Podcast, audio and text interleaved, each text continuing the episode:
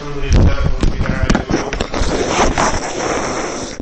والصلاة والسلام على أشرف الأنبياء والمرسلين نبينا محمد وعلى آله وصحابته أجمعين تابعين لهم بإحسان إلى يوم الدين وبعد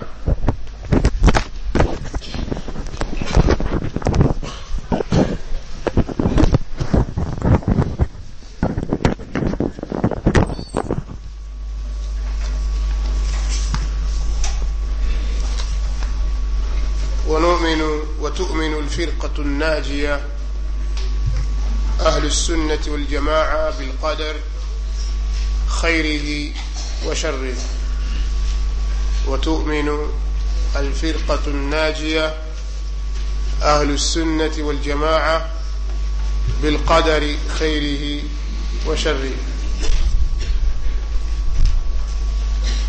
أمسمى شيخ الإسلام ابن تيمية رحمه الله تعالى شيخ التبجاك العقيدة الواسطية. ونامني الفرقة الناجية أبوني أهل السنة الجماعة ونامين قدر. خير ياكي نشر ياكي. أهل السنة والجماعة ونامين قدر. الخير والشر يعني خيره وشره. خير ياكي نشر ياكي. Katika darsa ya jana tulibainisha ni nini makusudio ya ahlusunnati waljamaa halikadhalika tukabainisha ni nini maana ya alqadar pamoja na neno alqada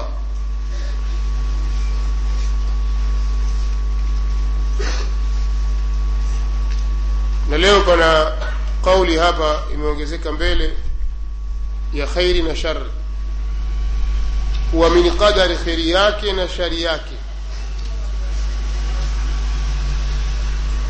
Kwa maana ya kwamba katika qadari kuna kheri na kuna shari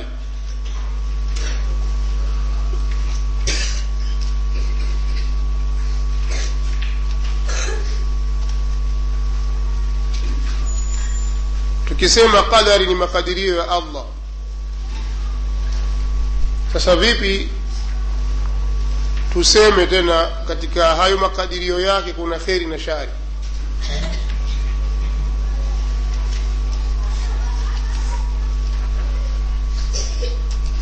Na kwake allah tabaraka wa taala hakuna illa kheri.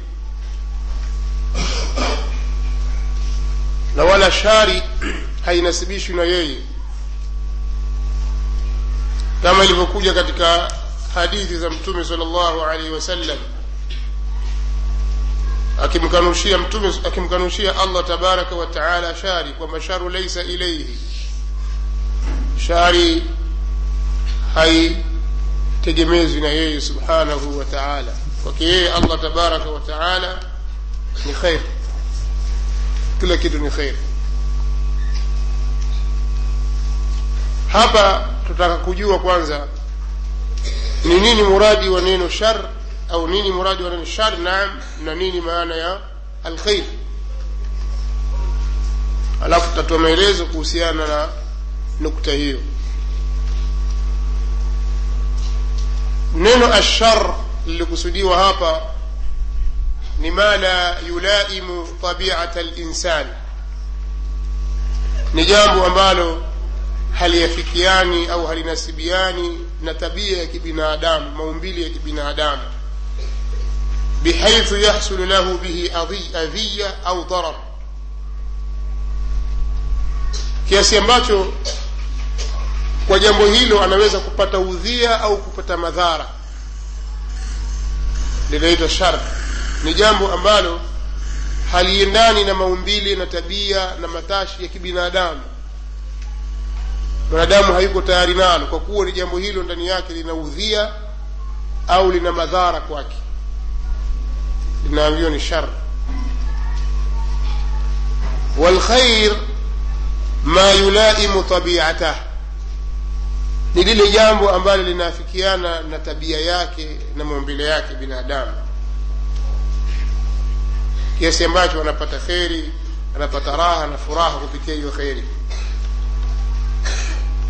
kwa hiyo mambo yote mawili haya yanayonasibiana na tabia ya kibinadamu na yale ambayo mwanadamu hakubaliani nayo yote yamekadiriwa na allah subhanahu wa taala.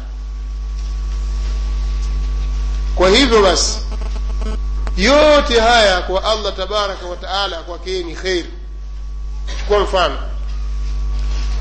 mwanadamu akipatwa na ufakiri kwake yeye anahesabu kuwa ni shari. Vipi bwana mambo si mazuri. Mambo mabaya kabisa. Kwa maana kwake ni shari. Khauf kwake yeye ni shari. Vifo kwake yeye binadamu ni shari. Unaelewana? Masaibi mbalimbali yanayompata binadamu kwake yeye ni ni shar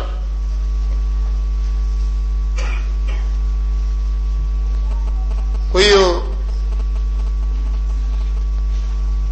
ndio ile shari iliyokusudiwa pale kwamba mwanadamu anatakiwa akubali kwamba aamini qadari kheri na shari. Yani lile ambalo yeye hulipenda na lile asilolipenda katika yale yaliyokadiriwa kwake. Yote ni kwa nani? Yote ni katika ilmu ya qadari katika makadirio ya allah subhanahu wa taala. Shari kwa maana hiyo yani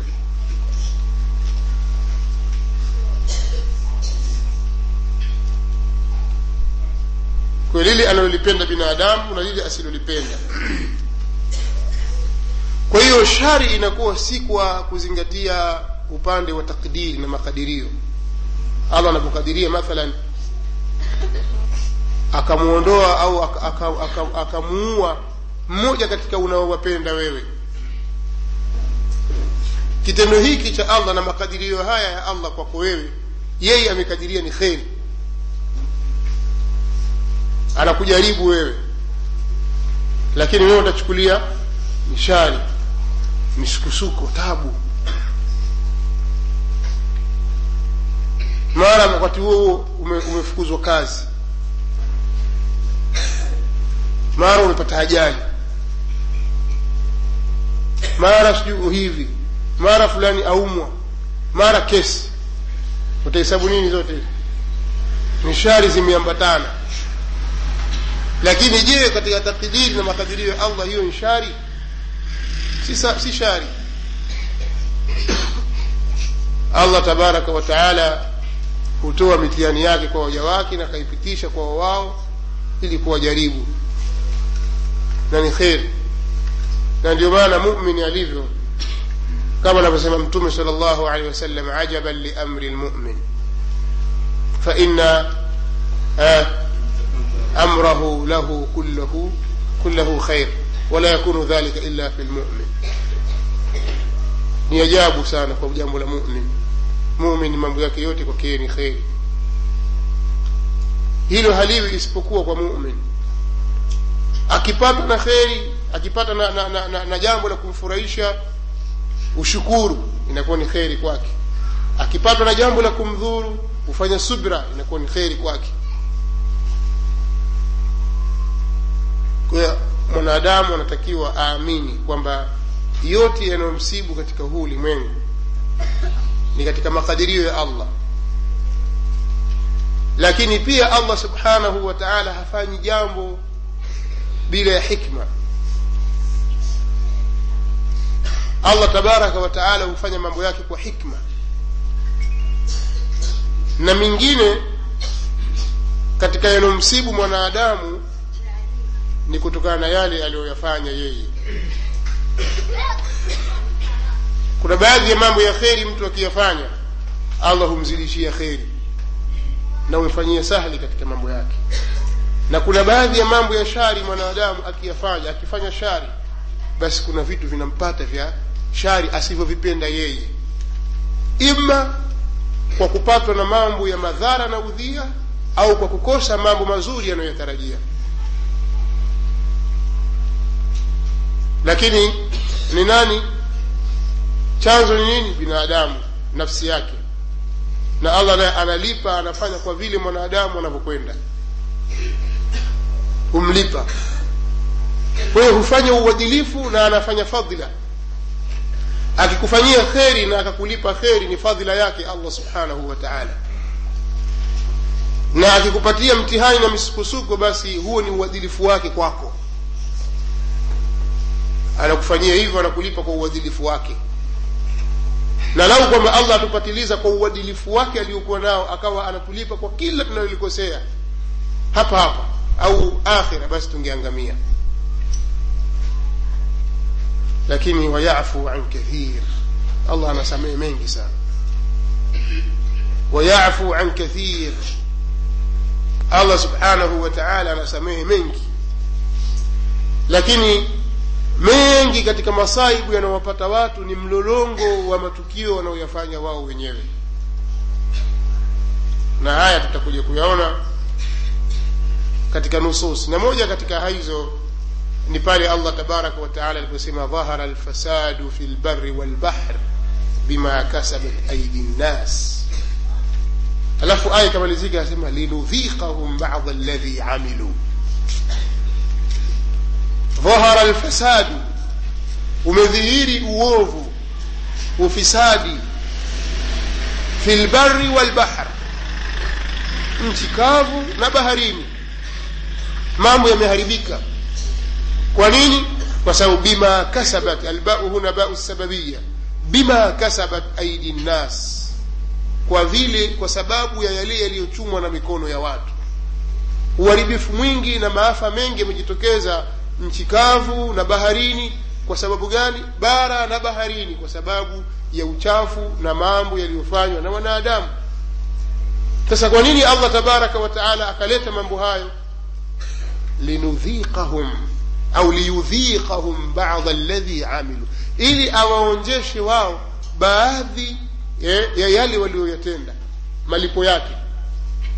Ili awalipe wao waonje ile chungu ya ule uovu walioufanya kwa aljaza, aljazau min jinsi lamal inakuwa malipo ni kwa sampuli ile amali walioifanya kadhalika tutaona katika maandiko mengine yatakaokuja biidhnillahi lkarim yanayoishiria hilo. Kwamba mengi katika wanayofanya wanadamu au yanayowapata wanadamu ni kutokana na yale walioyafanya wao wenyewe. Awalamma asabatkum musibatun. Allah anasema pale ulipowapateni nyinyi musiba qultum anna hadha mlisema hili latoka wapi hili? Qul huwa min indi anfusikum. Waambie haya tokana na nafsi zenu. Kwa hiyo kwa kuwa jambo hili hulipendi katika nafsi yako nalihesabu kwako wewe ni shari ndiyo shari hiyo iliyokusudiwa pako wazi hapo wadhi sio kwa hiyo katika aya hii tuliyoisoma katika suratu arumi aya 41 allah subhanahu wa taala anaelezea kwamba ma hadatha min alfasadi وسببه والغاية منه فالفساد شر وسببه عمل الإنسان السيء والغاية منه ليذيقهم بعض الذي عملوا لعلهم يرجعون katika aya hii allah tabaraka wataala amebainisha ya kwamba yale yanayozuka katika machafu amebainisha yale yanayozuka katika machafu na sababu yake na hatima yake kwa fasadi ule fasadi ambayo imeenea sasa ni shari sababu yake ni matendo mabaya ya binadamu na natija yake hatima yake ni watu kuonjeshwa baadhi ya yale walioyatenda laallahum yarjiun. Huenda wakajirudi wakarudi kwa allah subhanahu wa taala. Sasa pale huwa allah amemlipa mwanadamu kwa uadilifu kabisa. Walau yuakhidhu llahu nnasa bima kasabu laajjala lahum ladhab allah anasema lau kwamba allah angekuwa anawalipa kwa haraka watu kwa yale wanaoyachuma basi adhabu ingekuja haraka kabisa hapa duniani kabla ya akhira. Isingesubiriwa mpaka kiama si itakuwa hapa hapa watu wangelipo na watu wasingekuwepo pengine. Mara moja wengine lakini allah subhanahu wa taala katika majina yake anaitwaje? Assabur. Allah ni mwenye subira sana allah ana subira ana uvumilivu. Ana uwezo wa kufanya chochote lakini anavumilia. Anawasubiria kwamba anafanya anatoa muhula yumahiluhum wayumli lahum wayastadrijuhum hivyo hivyo anatoa muda allah subhanahu wa taala. Kwa hiyo kuwa fasadi imedhihiri katika bara na baharini ndani yake kuna hikma lakini nafsi yake yenyewe ni shar lakini kuna hikma ambayo ni adhima ambayo takdiri yake si allah tabaraka wataala itakuwa ni makadirio ambayo ni ya kheri kadhalika maasi na kufru ni shar lakini takdiri ya allah tabaraka wataala na allah tabaraka wataala ameweka kwa hikma na kinyume cha hivyo ingekuwa hakuumbwa maasi na kufru sheria isingekuwepo sheria ingebatilika na ingekuwa kuumbwa watu ni mchezo kwa sababu allah tabaraka wataala ameumba vitu kuwajaribu watu. Alladhi khalaqa almauta walhayata liyabluwakum ayukum ahsanu amala ambaye allah tabaraka wataala ameumba uhai na mauti. Lengo ili kukujaribuni. Kwa hiyo vimeumbwa vitu. Kwa mfano mathalan adam abulbashar alaihi salatu wassalam. Allah tabaraka wataala amemwingiza katika janna. Janna kuna vitu vingi. Alafu allah tabaraka wataala anasema waqulna ya adam askun anta wa zawjuka aljanna wakula minha raghadan haithu shituma tukamwambia adam ishi wewe na mke wako katika pepo ishini humu waqulna ya adam askun anta wa zawjuka aljanna tena wakula minha raghadan na kuleni katika hiyo janna kwa wasaa kabisa haithu shituma kwa namna yoyote mnayotaka na wakati wowote mnaotaka na chochote mnachokitaka kuleni lakini wala taqraba hadhihi shajara mti mmoja tu msiukurubie mti huu ule ilikuwa ni mtihani kwa hiyo ndo hivyo hivyo katika huu ulimwengu allah tabaraka wa taala kaika kufuru na imani ukifanya hivi itakuwa hii ndiyo imani. Kwa hiyo takiwa ufanye haya. Lakini ukifanya hivi itakuwa ni kufuru. Usifanye wewe. Mtihani ameweka. Hivi vyote unavyoviona halali. Lakini hiki na hiki haramu usisogelea mtihani. Na vyote vimeumbwa na allah subhanahu wa taala. Lengo ni kuwajaribu watu. Watakuwa ni wenye shukurani wakakumbuka shukurani ya neema zake allah subhanahu wa taala. Watakuwa wana uvumilivu watakuwa na ukweli wataweza kusimama katika taa. Kwa ni majaribio lakini yote hizo ni kheri allah ameweka kwa hikma. Na hakuweka kufru kwa sababu aipenda kufru la. Wala yarda liibadihi lkufr allah tabaraka wataala haridhiki kwa waja wake na ukafiri lakini ndiye aliyeuumba lakini hautaki kwa maana ya kwamba haupendei haupendi kwa watu wafanye. Lakini yeye ndiye aliyeumba na akauleta hiyo kufuru hayo mambo ya kufuru kwamba hii ni kufuru hii kadha hii kadha na yeye ndio aliyechagua katika viumbe vyake vikawa hivi halali na hivi ni haramu. Umefahamu kwa hiyo maasi na kufru zote hizi ni shar lakini katika makadirio ya allah tabaraka wa taala na allah ameviumba vitu hivyo kwa hikma na alimanu bilqadar nataka ufahamu pia imani ya kuamini qadar kheri yake na shari yake haimezi imani ya kila kilichokadiriwa kwamba ni lazima uwe vitu vyote vilivyokadiriwa. Kwa sababu hizi vilivyokadiriwa na allah tabaraka wataala viko sampuli mbili. Sampuli ya kwanza ni katika yale yaliyokadiriwa na allah tabaraka wa taala katika mambo ya kilimwengu allah aliyoyapanga. Kuna mambo yanaitwa mambo ya kikauni ulimwengu.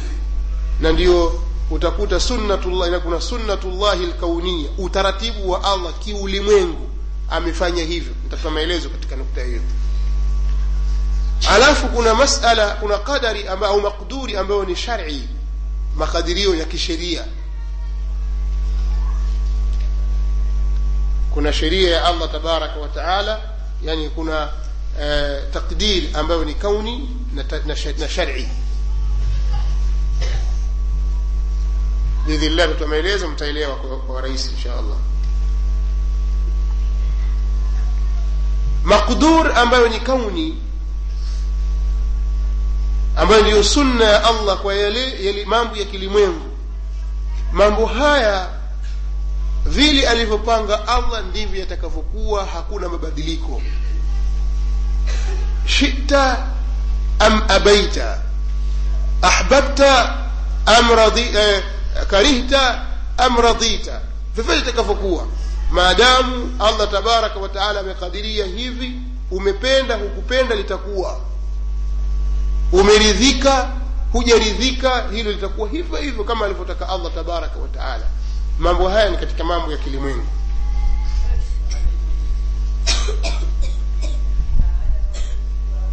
Kuna masala ya uhai. Hakuna aliyekuja kwa khiari yake sote tumekuja tumejikuta tupo tu. Tumekutana hapa. Lakini hatukupanga sisi kwamba vipi utakwenda lini wewe? Wewe utazaliwa lini? Dunia, dunia utafika lini? Ah, mi nitafika mwaka fulani. Basi msubiri mi nitakuja.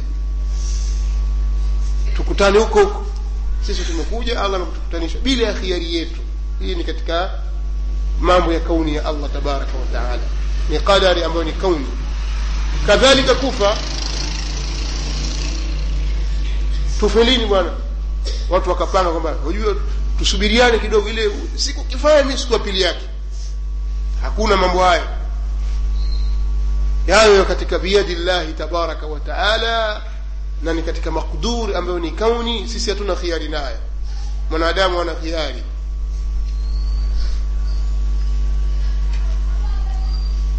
وربك يخلق ما يشاء ويختار ما كان لهم الخيارة na mula wako anaumba anachokitaka na anakichagua anachokitaka akakinyanyua na kingine akakitweza. Wao hawana khiari. Wanadamu hawana khiari. Unaona hapa wanadamu wanaambiwa hana khiari. Lakini katika sehemu nyingine allah tabaraka wa taala anasema wama kana limuminin wala muminatin idha qada llahu wa rasuluhu amra an yakuna lahum lkhiyaratu min amrihim waman yasi llaha wa rasulahu faqad dhalla dhalalan mubina allah tabaraka wataala asema haiwi haitakiwi kwa mumini mwanamume wala mumini mwanamke ikiwa allah ameshahukumu jambo lolote katika mambo ya kisheria yeye kuona khiari kwa sababu kuna mambo haya mwanadamu anakuona khiari anaweza akafanya au asifanye sasa hatakiwi kufanya khiari na kukata shauri kwamba ah, mimi na, nataka kufanya au sitaki kufanya. Hatakiwi mwanadamu awe namna hiyo. Na hawezi kuambiwa kwamba hatakiwi mwanadamu kuwa na khiari ikiwa yeye ni maslubu lkhiari hana khiari katika hili. Bila shaka katika hili katika uwanja huu ana khiari ya kuchagua na kutokuchagua. Sasa khiari yake iwe ni katika yale aliyohukumu allah subhanahu wa taala. Unanielewa kwa hiyo kuna masala ya qadari katika kauni kiulimwengu mwanadamu katika haya hana rai wala hana khiari vile alivyohukumu allah subhanahu wa taala ndivyo itakavyokuwa badiu lsamawati walard waidha qada amran fainama yaqulu, lahu kun fayakun bas yeye ndiye aliyezivumbua mbingu na ardhi kaziumba upya kabisa. Hakuna mifa, mithalu sabika hakuna mahali alipoiga. Subhanahu wa taala. Na jambo anapolihukumu yeye kuwa linakuwa. Amrun kauni. Kwa hiyo katika hizi katika haya makadirio kuna makadirio ya kiulimwengu. Katika makadirio ambayo allah tabaraka wa taala hakuweka ndani yake khiari ya mwanadamu. Mwanadamu anapelekwa tu katika haya wala halaumiwi mwanadamu katika haya kwa sababu hana khiari nayo.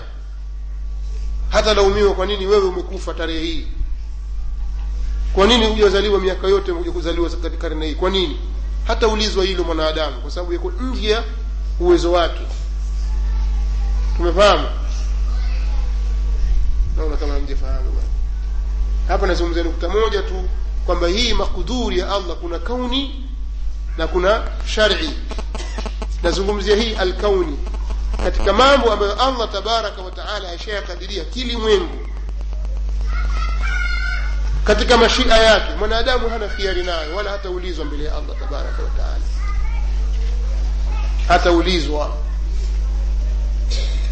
lakini kuna upande wa pili ambao ni almaqduru alshariyu qad yafaluhu linsanu au waqad la yafaluhu haya ni mambo ambayo sasa yanaingia khiari ya mwanadamu. Mwanadamu anaweza kufanya na mara nyingine anaweza asifanye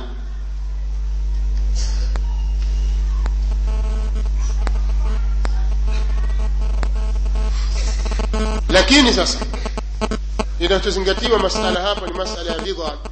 Katika ridha kuna tafsiri. Ikiwa ni taa itakuwa ni wajibu kwake kuridhia. Na ikiwa ni masia eh, inakuwa ni wajibu kwake kuyachukia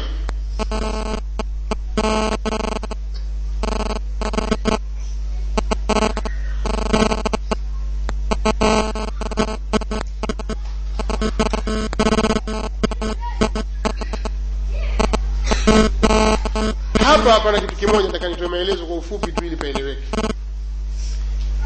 Kwa mujibu wa msingi huu tunavyozungumza ni kwamba ni wajibu kwa binadamu kuamini yale ambayo allah tabaraka wa taala yote ameyahukumu yawe. Kwa kuwa ni katika yale yaliyohukumiwa na allah katika kadari yake. Anatakiwa awe namna hiyo. Lakini masala ya kuridhia ni kitu kingine. Mwanadamu anatakiwa aamini kwamba yote yale ambayo yametokea ni katika yale yaliyohukumiwa na allah yawe yamekadiriwa na allah tabaraka wa taala yawe. Suala linabaki katika kuridhia.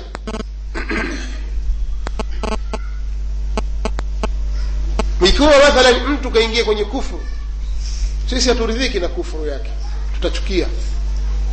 Lakini kufuru hii nani kaileta tutaamini allah tabaraka wataala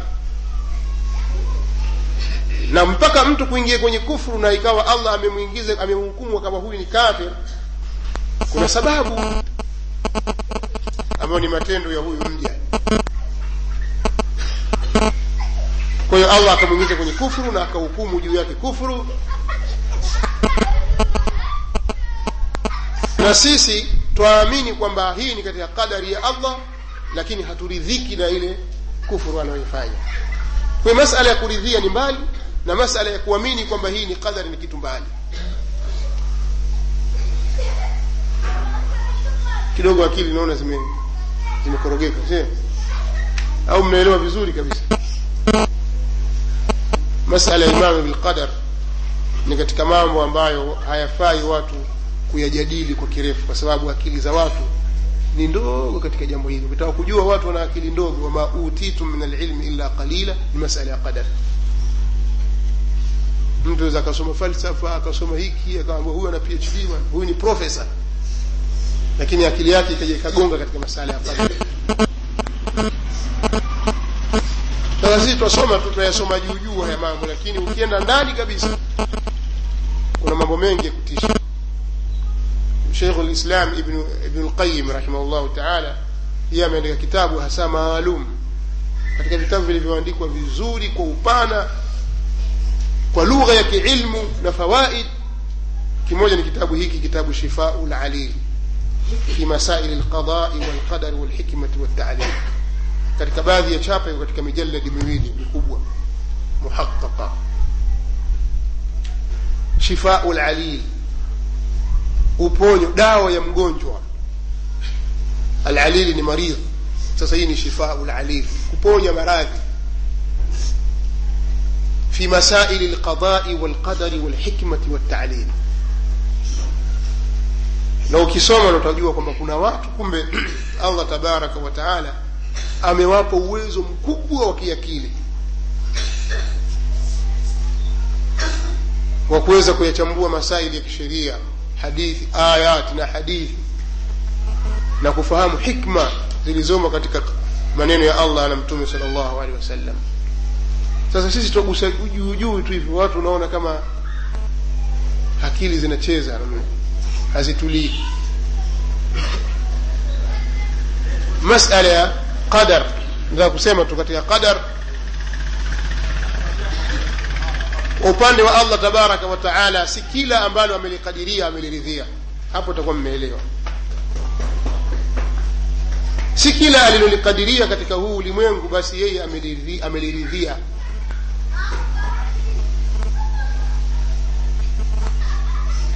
allah tabaraka wa taala ndiye aliyemuumba ibilisi kusema kuridhia kwa maana ya kupenda. Lakini je amridhia na ampenda la allah ndiye alimuumba firaun lakini ampenda na amridhia jawabu la hao jababira wote atughat watu waliokuwa majabari kwelikweli na waliobobea katika mambo mambo ya kufur wote wameumbwa na allah subhanahu wa taala kadhalika kufru na matendo wanayoyatenda pia allah tabaraka wataala ndiye aliyeyaumba. Lakini mwanadamu amepewa khiari baina ya kutenda na kuacha katika mambo ya kisheria. Katika mambo ya kisheria amri makatazo mwanadamu amepewa khiari. Katika mambo ya kilimwengu mwanadamu hana khiari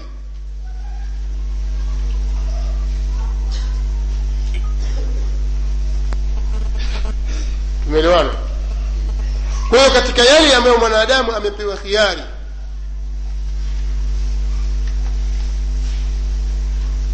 anastahiki kulaumiwa hastahiki. Ikiwa amezembea katika kutekeleza lile anaotakiwa kulitekeleza. Au amefanya israfu akafanya lile ambalo amekatazwa asilifanye akalifanya. Na yeye ana khiari katika hilo. Anastahiki kulaumiwa hastahiki. Anastahiki lawama inna هديناه sabil. Imma shakiran wa كفورا sisi tumeshambainishia mwanadamu njia kwamba hii ndiyo haki na hii ndiyo batil. Hii halali hii haramu hii kweli huu ni uongo. Chagua. Ukaacha halali ukashika haramu ukaacha haki ukashika batil ukaacha imani ukashika kufru ukaacha taa ukashika masia kwa hiyo utastahiki lawama na utastahiki adhabu na hii kufru eh, imani taa masia vyote vimeumbwa na allah subhanahu wa taala wewe wachagua kipi? Unasema mi nachagua hiki. Sasa allah alishajua. Alishajua kabla ya kuumba. Alikujua wewe. Na sote kwa ujumla. Kwamba huyu kati ya mbivu na mbichi atachagua mbichi. Alishajua hivyo na kabla ya kuumbwa mbingu na ardhi kwa muda wa miaka elfu hamsini yale aliyokuwa akiyajua allah tabaraka wa taala aliamua kuyaandika. Kwa huyu nitamuumba mtu fulani mwaka fulani atazaliwa huyu mwaka elfu moja mia tisa na sitini. Mathalan au atazaliwa mwaka elfu moja mia tisa na thelathini atafariki mwaka elfu moja mia tisa na tisini. Ataishi miaka mingapi? Sitini huu ni mfano tunazungumza. Na huyu katika haya mawili njia hii na njia hii huyu atachagua hii. Alishajua alafu akaandika ikaandikwa katika lauhi lmahfudh kwamba huyu kachagua kufru na huyu atakwenda motoni. Ndio malipo ya kufru. Kisha wakati ulipofika mwaka elfu moja mia tisa sitini eh, maandalizi ya wewe kuja duniani yakapatikana. Mara baada ya muda umedhihiri. Ndani ya ule muda aliyoupanga yeye kwa namna anayotaka yeye fi ayi suratin ma shaa rakabak. Kisha ile sura yoyote ambayo allah anaitaka mwenyewe akaamua akupe huyu nitampa sura hii. Fulani huyu roho yake ndio hii hapa na sura yake itakuwa hivi na kila kitu chake tayari kila kitu tangu azal kipo na huyu ataishi hivi maumbile yake itakuwa hivi na hivi. Hayo mwanadamu hana khiari nayo. Kashakadiria allah subhanahu wa taala. Kilichobakia sasa ni katika mambo ya kisheria. Allah ajua sasa kwamba wewe utachagua lipi.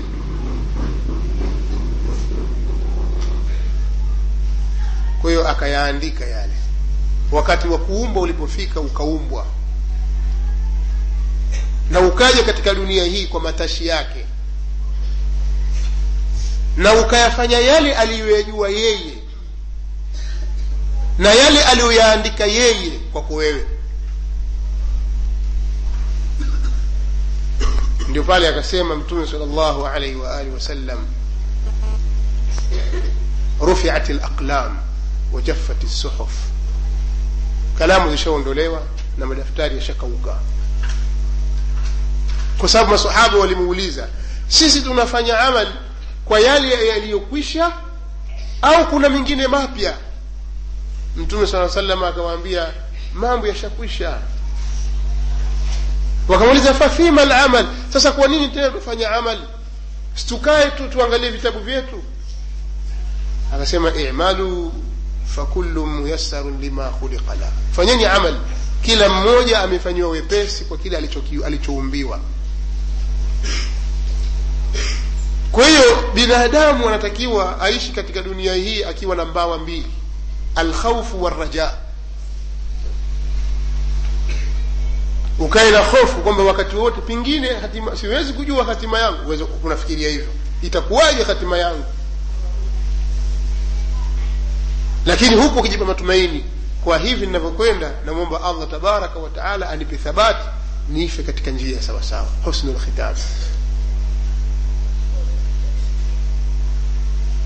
lakini mtu anaweza akawa katika jahala na ujinga wa hali ya juu akawa katika kiza akaghafilika kabisa akaishi maisha ya ajabu kabisa. Kisha allah akaja akamfungulia nuru ya hidaya akafahamu kumbe kule nilipokuwa siko na lao ngekufa katika hali ile. Basi fi fi khalidina fiha. Lakini allah akawa mtu amekuokoa katika hilo. Ndio maana wanasema baadhi ya salaf rahimahum llahu taala.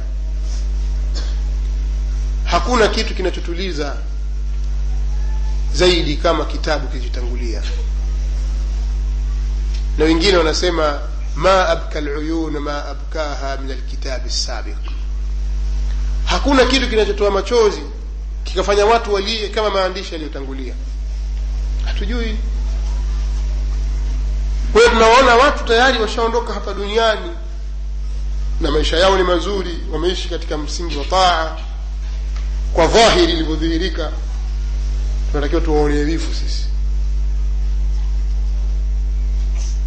Na hasa wale ambao tayari wengine wamebashiriwa hasa mpaka janna. Mtu kashapata uhakika sasa. Lakini sisi tunaishi katika giza hatujui hatima itakuwaje. Nasalullah alafia wassalama sasa allah tabaraka wataala hajamlazimisha mja. Kwamba wewe fanye hivi. Yako mambo ambayo mwanadamu amelazimishwa hana khiari nayo. Hana khiari nayo. Kama kuzaliwa na kufa hana khiari nayo. Mikidari ya rizki pipa zako za vinywaji ziko vile vile maramili hazitapungua hata tone moja. Na magunia yako nafaka yako vile vile. Hayatapungua hata punje moja riziki yako ni mustaufa imekamilika kabisa mbele ya allah tabaraka wa taala. Majora yako ya nguo utakayovaa kila kitu kimekamilika kwa hisabu. Hakuna kitu kitapungua. Kwa sababu mwanadamu ima ni kula na kunywa au kuvaa na nini tena. Kuna vitu vingine wote wanalingana kulala watu wote wanalala. Lakini vitu vyote vishahukumiwa na viko kamili mbele ya allah subhanahu wa taala. Hapo wewe huna khiari. Khiari itakuja katika kuchagua tu. Sasa hii hapa halali na hii haramu wewe wataka ipi? Nafsi yako sasa. Lakini allah alishajua kwamba wewe utachagua hii akaandika. Akaiambia kalamu uktub. Kalamu ikauliza niandike nini? Madha aktub qala uktub maqadira lkhalqi kulliha ila an taquma saa andika makadirio ya viumbe wote mpaka kiama kitakaposimama kwa hiyo katika makadirio ya allah tufahamu kwamba kuna makadirio ambayo ni makdurun kauniyun na kuna makdurun shariyun makadirio ya kilimwengu na kuna makadirio ya kisheria haya ya kisheria mwanadamu amepewa khiari na ndio huchagua baina ya kufanya na kutokufanya na haya ndani yake ndio kuna thawabu na kuna iqab kuna madhambi unaandikiwa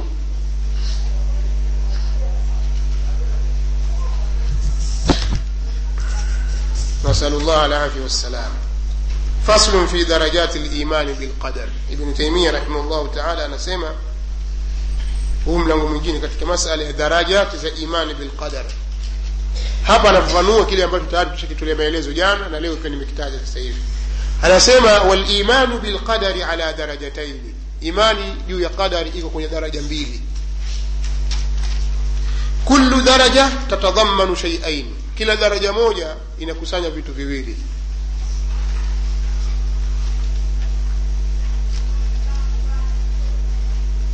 shekh bin uthaimini rahimahullahu taala alipokuwa akisherehesha kitabu hiki anasema المؤلف ابن تيمية قسم هذا التقسيم من أجل الخلاف amegawanya vigawanyo hivi kwa ajili ya khilafu lianna alkhilafa fi lqadar laisa shamilan likuli maratibi kwa sababu khilafu ambayo imeingia katika masala ya qadar haikubeza ngazi zake zote yani si kila sehemu zote zina ikhtilafu la kuna baadhi ya mambo wamekhtalifiana baina ahli sunna na watu wa bid'a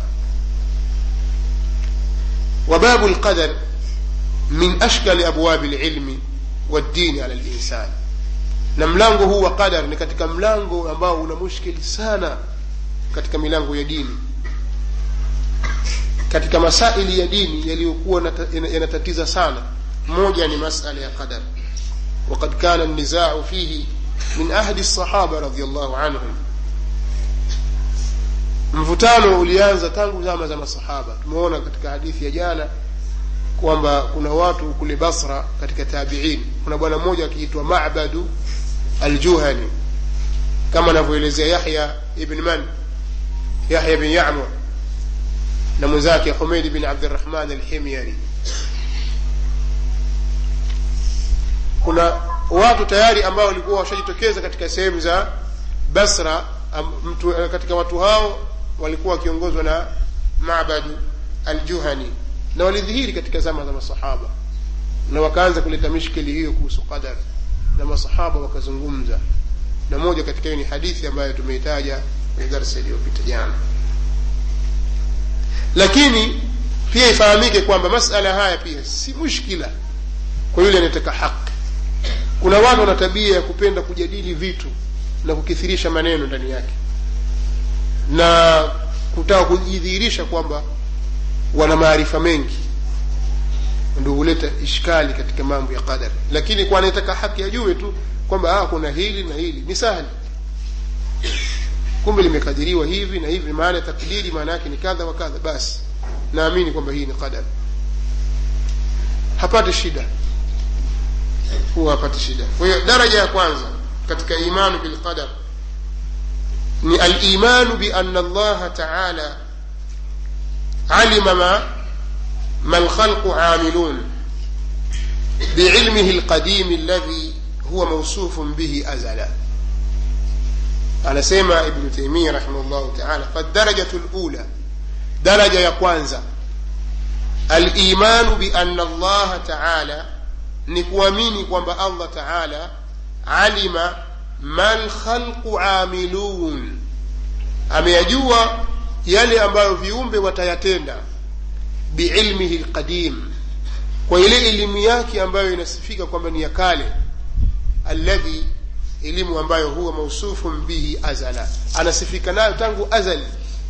Haina mwanzo yani kusema azal ni kwa maana kwamba ni ilmu isiyokuwa na mwanzo na tukisema haina mwanzo kwa maana kwamba haikutanguliwa na ujinga. Kwa hiyo hii ni daraja ya kwanza.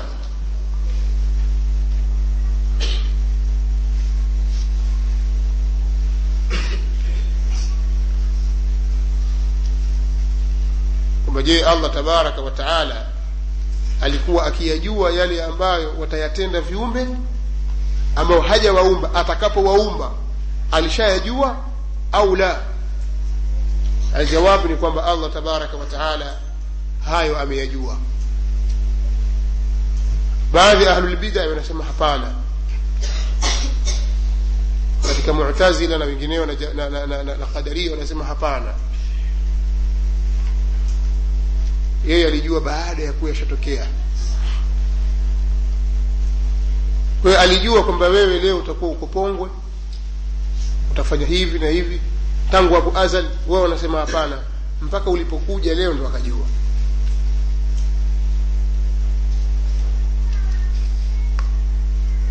Na si sawa. Ni maneno ya kimakosa. Sawa sawa ni kwamba allah tabaraka wataala ameyajua yale ambayo viumbi watayatenda. Kwa elimu yake ya kale ambayo haina mwanzo ambayo haina mwanzo. Na ndio ilmu ambayo allah tabaraka wataala husifika nayo tangu azali. Na ushahidi wa hilo wa kwamba ilmu ya allah ni ya kale na alikuwa akijua kila kitu ni aya nyingi sana. Na moja katika hizo ni aya katika bakara wallahu bikulli shaiin alim. Na allah kwa kila kitu ni mjuzi. Kadhalika ina allaha kana bikulli shaiin alima. Allah kwa kila kitu ni mjuzi ربنا وسعت كل شيء رحمة وعلما. اي ملويت ومكينية كل كيت ورحمة لك علم كذلك لتعلموا, عدد لتعلموا أن الله على كل شيء قدير وأن الله قد أحاط بكل شيء علما كتك سورة الطلاق إلي مجوي يقوم بأضى كوني كل كيت نمجوزي نيي أمكزمك كل كيت وعلمه ama katika sunna pia zimekuja hadithi nyingi zinazoonyesha masala haya kwamba allah elimu yake imetangulia na anajua kila kitu kwa tafsiri kwa upambanuzi hasa. Katika akili kadhalika ndio hivyo hivyo. Akili inahukumilia hilo kwamba kwa sababu allah yeye ndiye muumbaji na vingine visivyokuwa yeye na sifa zake ni viumbe kwa hiyo yeye alikuwa akijua na anaendelea kujua kila kitu ala yalamu man khalaq wa huwa latifu lkhabir kwa hiyo elimu yake ambayo elimu hii allah alikuwa akisifika nayo tangu azali kwa kuwa hakutanguliwa na ujinga na wala hataudirikiwa na kusahau kama anavyosema fama balu lquruni lula qala ilmuha inda rabbi fi kitabi la yadhillu rabbi wala yansa huyo ndio allah subhanahu wa taala na sifa yake hiyo ya ilmu. Kwa hiyo alima alima jamia ahwalihim. Allah amejua hali zao zote. Min altaati walmaasi walarzaqi walajali allah amejua hali za viumbe hali zote. Kuanzia taa utiifu yani. Masia rizki na ajali ajali kitajwa inatajwa kwa maana ya muda wa kuishi na yale yanayomsibu mwanadamu na imekuja katika sahihain kutoka kwa abdullah bni masud radiallahu anhu anasema hadathana rasulullahi sal llahu alehi wasallam huwa sadiqu lmasduq ametusimulia sisi mtume sal llahu alehi wasallam na yeye ni mkweli mwenye kusadikishwa akaelezea hadithi ile ina أحدكم يجمع خلقه في بطن أمه arbaina yauman nutfatan mmoja wenu hukusanywa katika tumbo la mama yake kwa muda wa siku arobaini akiwa ni nutfa. Kisha arobaini nyingine alaqa. Kisha arobaini nyingine mudgha. Akataja zile atwari ambazo anapita mtoto anapokuwa katika tumbo. Mwisho allah tabaraka wa taala humpelekea malaika. Malaika huyu anaamrishwa amwandikie kiumbe huyu mambo manne. Taambiwa andike riziki yake ajali yake ni muda wake na andikiwe shaqi au said. Kwa hiyo kabla hajakuja binadamu tayari kashafanyaje ameshaandikiwa. Na haiwezi kuandikwa kama ikiwa allah hajui kwamba kujua kwake mpaka litokee sasa ataandika nini malaika? Kwa aandikwe shaqii au zaid kwa taa zetu sisi utiifu wetu unafahamika kwa allah maasia yetu yanafahamika. Kabla ya sisi hatuja kuja duniani riziki zetu zinafahamika kwake muda wetu na ajali zetu zinafahamika.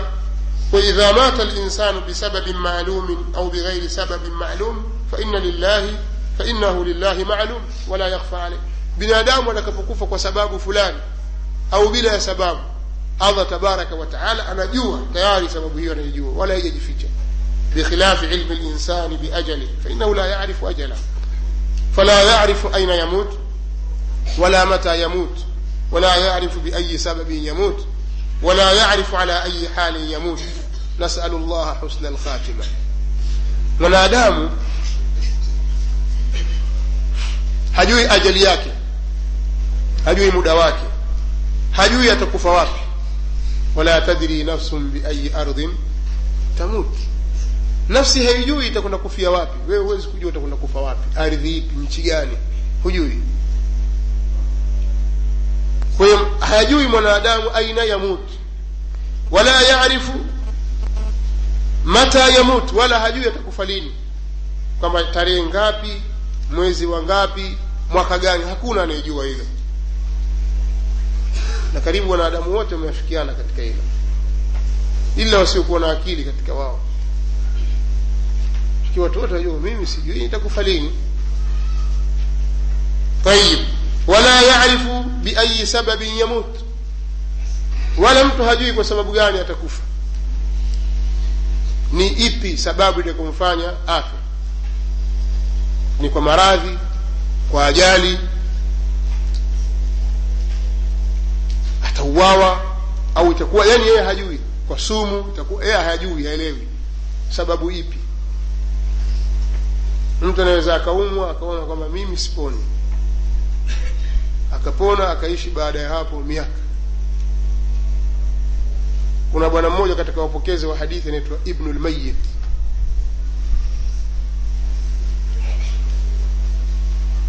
baba yake aliumwa mpaka amefika wakati sasa watu wanae kwenye sakaratul mauti mara akazimika ghafla. Sasa watu wajiandaa wataka kumwosha siku hivi wafanye kafani. Mara akapiga chafe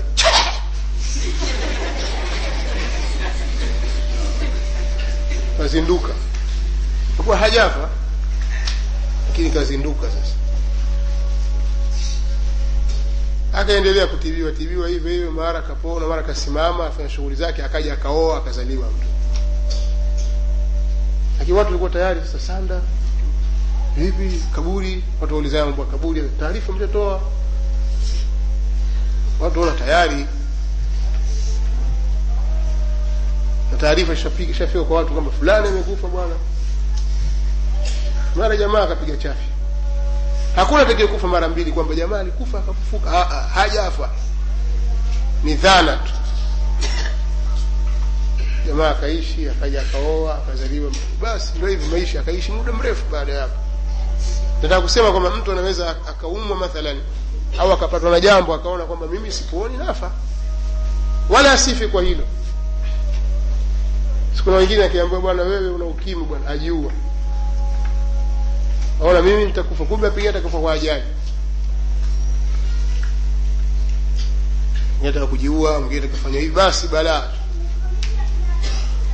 kwa hiyo mwanadamu hajui atakufa kwa kitu gani. Almautu wahid wal asbabu mukhtalifa. Mauti ni mamoja tu. Sababu ndio tofauti. Hakuna ambaye kafa sana kuliko wengine. Kwamba jamaa kafa kwelikweli yule hilo halipo.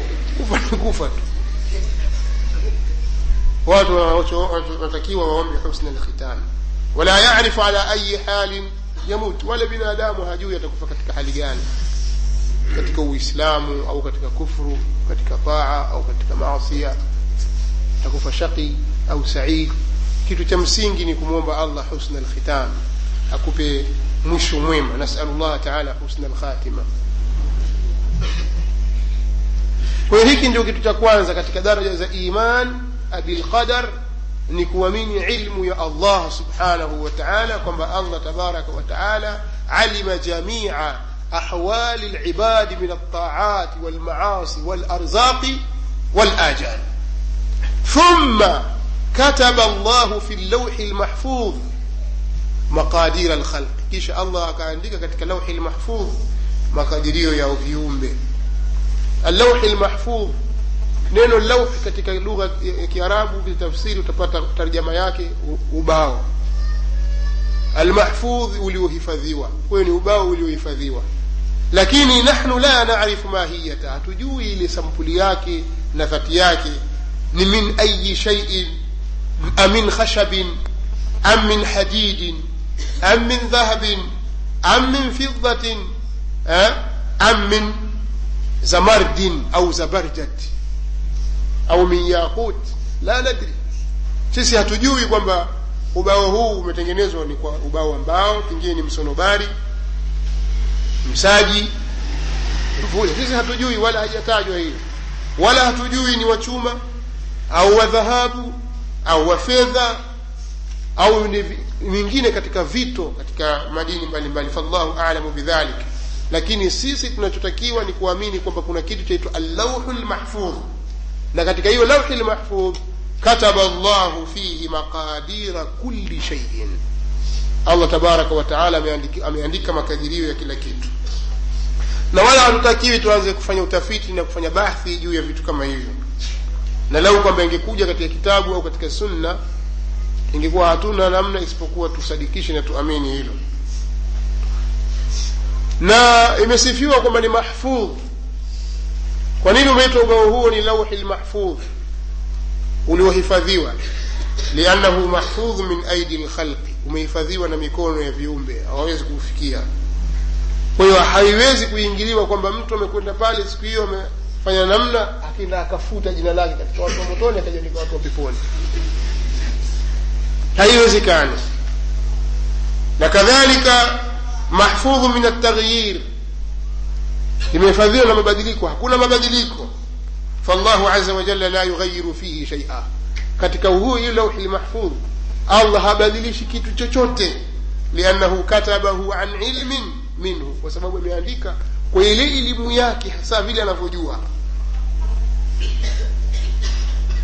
na ndio maana sheikhu lislam ibni taimia rahimahullahu taala katika maneno yake akawa anasema ina lmaktuba fi llauhi lmahfudhi la yataghayaru abada yale yaliyoandikwa katika lauhi lmahfudh hayabadiliki kabisa yanayobadilika ni haya yaliyomo katika mikono ya malaika yamhu llahu ma yashau wa yuthbit wa indahu ummu lkitabi allah anakifuta anachokitaka na anakibakisha anachokitaka katika zile suhufi za malaika lakini kuna ummu lkitab mama wa kitabu lauhi lmahfudh hiyo haibadiliki la tabdila likalimati llah huko hakuna mabadiliko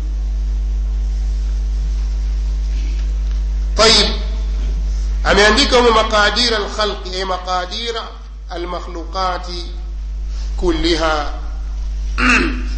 na dhahiri yake ni kwamba yameandikwa hapo yale yote yanayofanywa na wanadamu na wanyama na kila kitu pia kaja masala mengine je ni ijmalia au ni mtafsilia hilo sisi hatuna hatuna nalo dakhal na kadhalika quran imetajwa na imeandikwa katika lauhi lmahfudh kama anavyosema allah subhanahu wa taala bal huwa quranun majidun fi lauhin mahfudh hii ni qurani tukufu yuko katika lauhi lmahfudh kwayo tunatakiwa tuamini kwamba allah subhanahu wa ameandika makadirio ya viumbe katika lauhi lmahfudh na hakuna kitakachobadilika faawalu ma khalaqa llahu lqalam na allah kitu cha kwanza alichokiumba ni kalamu. Qala lahu uktub. Akaiambia kalamu andika. Qala ma aktub. Kalamu ikauliza niandike nini? Qal uktubu maqadira ma huwa kainun ila yaumi lqiyama akasema andika vyote vitakavyotokea mpaka siku ya kiama andika kile kitakachotokea mpaka kiama kwa allah tabaraka wataala aliamrisha kalamu. Kalamu ikatekeleza utasema kalamu itajuaje kwako wewe kalamu ikiambia kalamu njoo haiwezi kuja andika haiwezi kuandika lakini huyu nani nazungumzia hapa ni allah subhanahu wa taala faidha qada amran fainama yaqulu lahu kun fayakun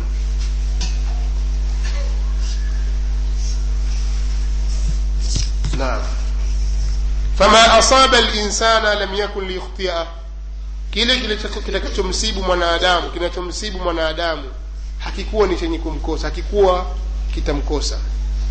Kwa jambo lolote linalokusibu ujue kwamba ilikuwa haiwezekani likukosi. Tayari ilikuwa kwa kweli litokee we usingefanya hivi ungefanya hivi.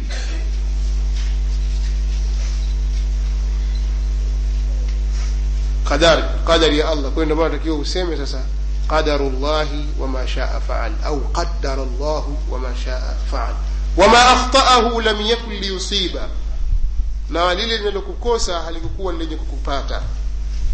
Kwa hiyo ukiamini maneno haya wallahi nafsi yako itakuwa imetulizana. Ma asaba linsan lam yakun liyukhtiahu abada. Lile linalomsibu mwanadamu halikuwa lenye kumkosa kabisa. Kwa hiyo itakuwa tayari ushajua kwamba limeandikwa. Jaffat laqlam kalamu zimekauka zime, eh, zime, zimekauka. Wino wake. Watuwiyat suhuf. Na madaftari imeshakunjwa hapa akisema jaffat alaqlam anakusudia maandiko yale. Yashakauka.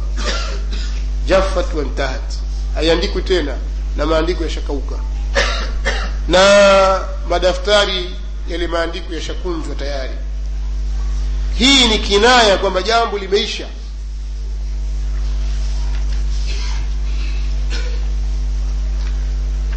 Alikuja siku moja katika hadithi ya jabiri bin abdillahi lansari radiallahu anhu alikuja bwana mmoja akiitwa suraqa bnu malik ibni jasham akasema ya rasul allah bayin lana dinana kaanna khuliqna lan ya rasulllah hebu kwanza sasa tubainishie ile dini yetu kwa undani kabisa kama vile tumeumbwa sasa hivi hebu tuwekee wazi kama vile ndo tumeumbwa sasa hebu tuelezee dini namna ilivyo fima العمل اليوم؟ أفيما جفت به الأقلام wajarat bihi lmaqadiru أم فيما نستقبل؟ ni ya nini hizi amali za leo tunazozifanya. Ni kwa yale ambayo tayari yashaandikwa na kalamu kalamu ikakauka na makadirio yakawa yashapita au twafanya kwa mambo ambayo yale yashaandikwa atakaokuja mbeleni. Yaani kwa maana kwamba hivi tunavyofanya yataandikwa. Sio kwamba tayari yashaandikwa. Haya tunayoyafanya sisi hivi leo ni katika mambo ambayo tayari yashaandikwa au yataandikwa. Qala la bal fima qad jaffat bihi laqlam wajarat bihi lmaqadir nasema haya yote mnayotenda ni katika yale ambayo kalamu tayari ishakauka na makadirio yashapita qala lamal akasema sasa kwa nini tufanye amali kila mmoja aangalie shughuli yake. Ushajua kwamba mimi peponi basi. Au kama hujui basi wakaa tu usubiri rehma ya allah tabaraka wataala kama ilikuwa imeandikwa peponi basi peponi. Kama motoni basi wala ujishughulishi kuamka asubuhi kufanyaje na nini. Wasubiri tu. Fafima lamal qala imalu fakullu muyassar. Akasema fanyeni amali kila mmoja amefanyiwa wepesi. Ukijiona una masharti katika taa una hili na hili unapenda katika kheri kazana jitahidi muombe allah tabaraka wataala inaonekana ume umesibu upande wa kheri.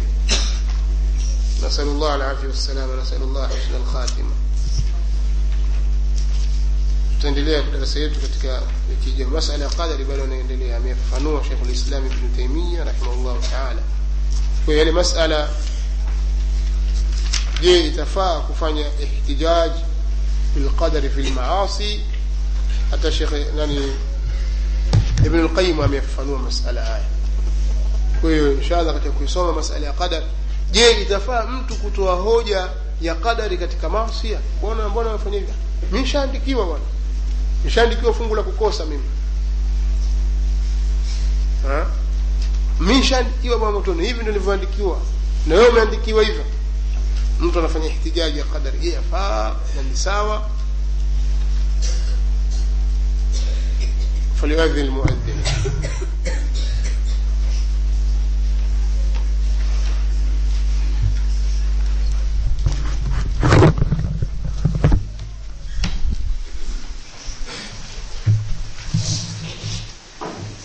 maswali kama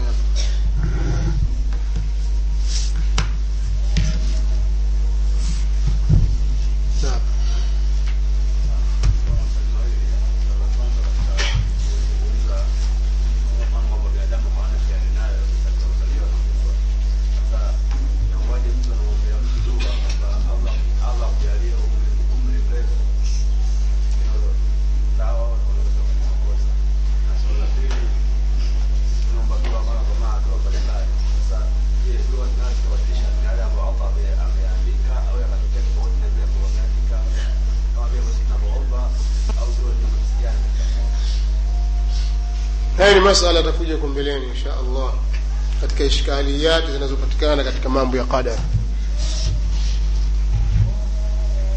Na maswali yako ni kama yote ni moja. Sio masala ya dua. Mtu anamwambia mwenzake dua kwamba allah kurefushie umri. Atala llahu baqaak. Tawala llahu umrak. Allah arefushe umri wako. Anamwambia mtu dua je itafaa. Na je umri unaweza kuongezwa?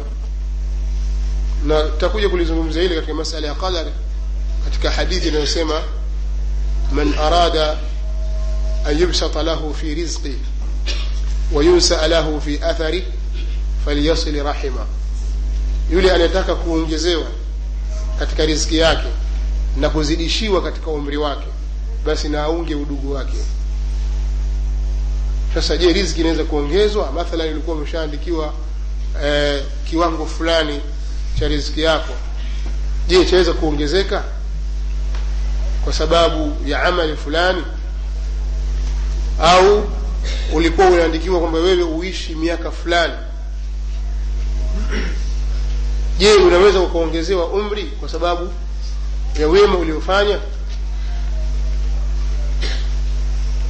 itakuwa swali jingine sasa kama ilikuwa ndio hivyo mbona wale watu wema hawakuishi miaka mingi sana katika masahaba?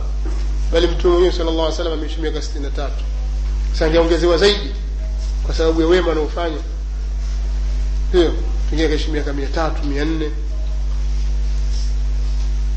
Nini muradi wake? Nini makusudio? Je umri unaongezeka?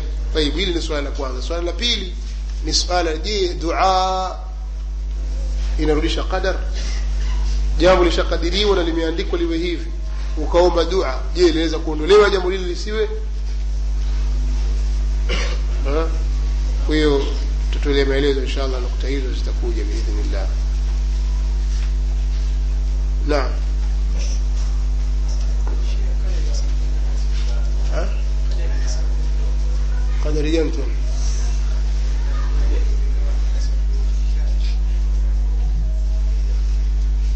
eti qadari imeganyika sampuli ngapi? Tumesema qadari kwenye sampuli mbili. Qadari katika mambo ya kilimwengu na katika mambo ya kisheria. Sijui unakusudia nini? Naam. Swali jingine.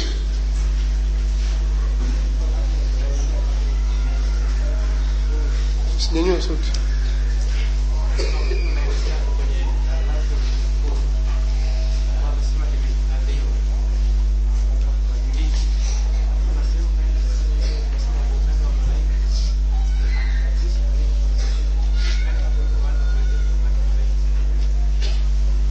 mm, kwa sababu katika vinavyoandikwa kuandikiwa mwanadamu kuna ambavyo vimeandikwa katika lauhi lmahfudh na kuna ambayo wameandika malaika katika madaftari yao katika suhufi zao. Vinavyoweza kuingilia mabadiliko ni hivi vilivyoandikwa na malaika katika suhufi zao. Sio yaliyo katika lauhi lmahfudh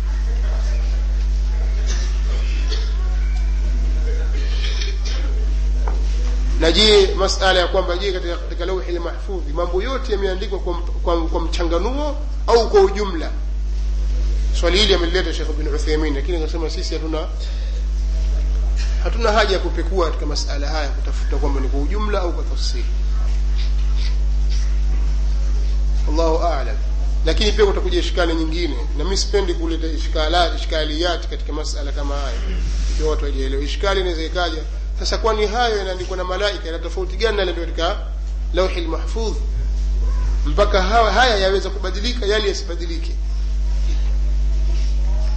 Si mushkeli sasa tunapotakiwa katika taratibu za usomeshaji mtu hatakiwi kuleta ishkaliyati akawacha watu na mushkeli.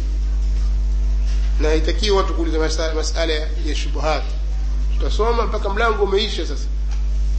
Kuna kitu kimeachwa kama mushkeli huo upo kwako na haukutajwa na darasa imeisha mlango umeisha una haki ya kuuliza. Katika taratibu za usemeshaji popote mtu anapokwenda asitangulize shubha. Akawajaza watu mashubha alafu akataka kuzinyofoa. Si kazi rahisi. Shubha nyingine hazitoki. Unaweza kujitahidi kujibu lakini ikawa haitoki ishaganda katika nafsi ya mtu mimi kwangu ni shubha hii tayari. Na pengine ukasababishia dhalali kwake yeye unatakiwa ufanya kariri kwanza masaili kwa misingi yake na taratibu zake kuna hivi kuna hivi kuna hivi. Mpaka misingi imekaa sawasawa alafu jenga juu yake juu ya misingi hiyo. Kwa kama kuna shubha yoyote unaweka sawa. Lakini tayari mtu ana msingi lakini mtu katika moyo wake kuna hewa tu hakuna kitu. Ukimjaza shubha kuzinyofoa inataka taufiki ya allah subhanahu wa taala. Kwani hawa wote walikuwa katika talali hakuna kitu kilichowasumbua zaidi ya kwamba shubha zimetangulia katika nafsi zao. Sasa kuzinyofoa ndio kazi. Wallahu taala alam. Una swali jingine Eh, itatosha katika upande wa maswali. Ila tambihi sasa